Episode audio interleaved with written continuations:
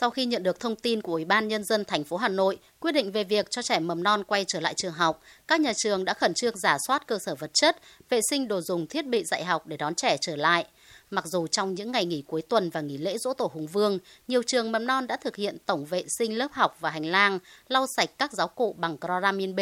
phun khử khuẩn toàn bộ trường học, chuẩn bị trang bị đầy đủ thiết bị vật tư y tế phòng chống dịch, sẵn sàng đón học sinh. Khác với cấp học khác, trẻ mầm non lứa tuổi còn nhỏ, sức đề kháng yếu nên công tác chuẩn bị đón trẻ cũng được các trường mầm non chuẩn bị cẩn trọng hơn, nhất là về tổ chức bán trú cho trẻ. Bà Hoàng Thị Hằng, hiệu trưởng trường mầm non Thanh Xuân Trung, quận Thanh Xuân cho biết.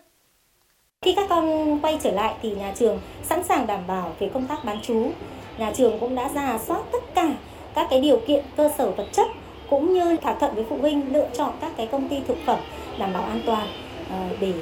ờ, sẵn sàng thực hiện công tác bán trú trong nhà trường.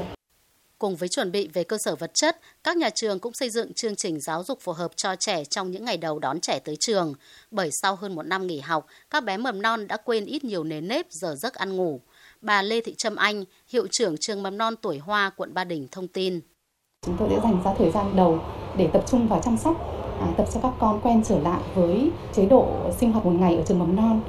Đối với trẻ mẫu giáo lớn 5 tuổi thì chúng tôi cũng có kế hoạch là sẽ tập trung, củng cố các cái kỹ năng để trẻ sẵn sàng bước vào lớp 1 cùng với cái sự phối hợp tốt của cha mẹ học sinh thì các con sẽ bắt nhịp nhanh thôi ạ.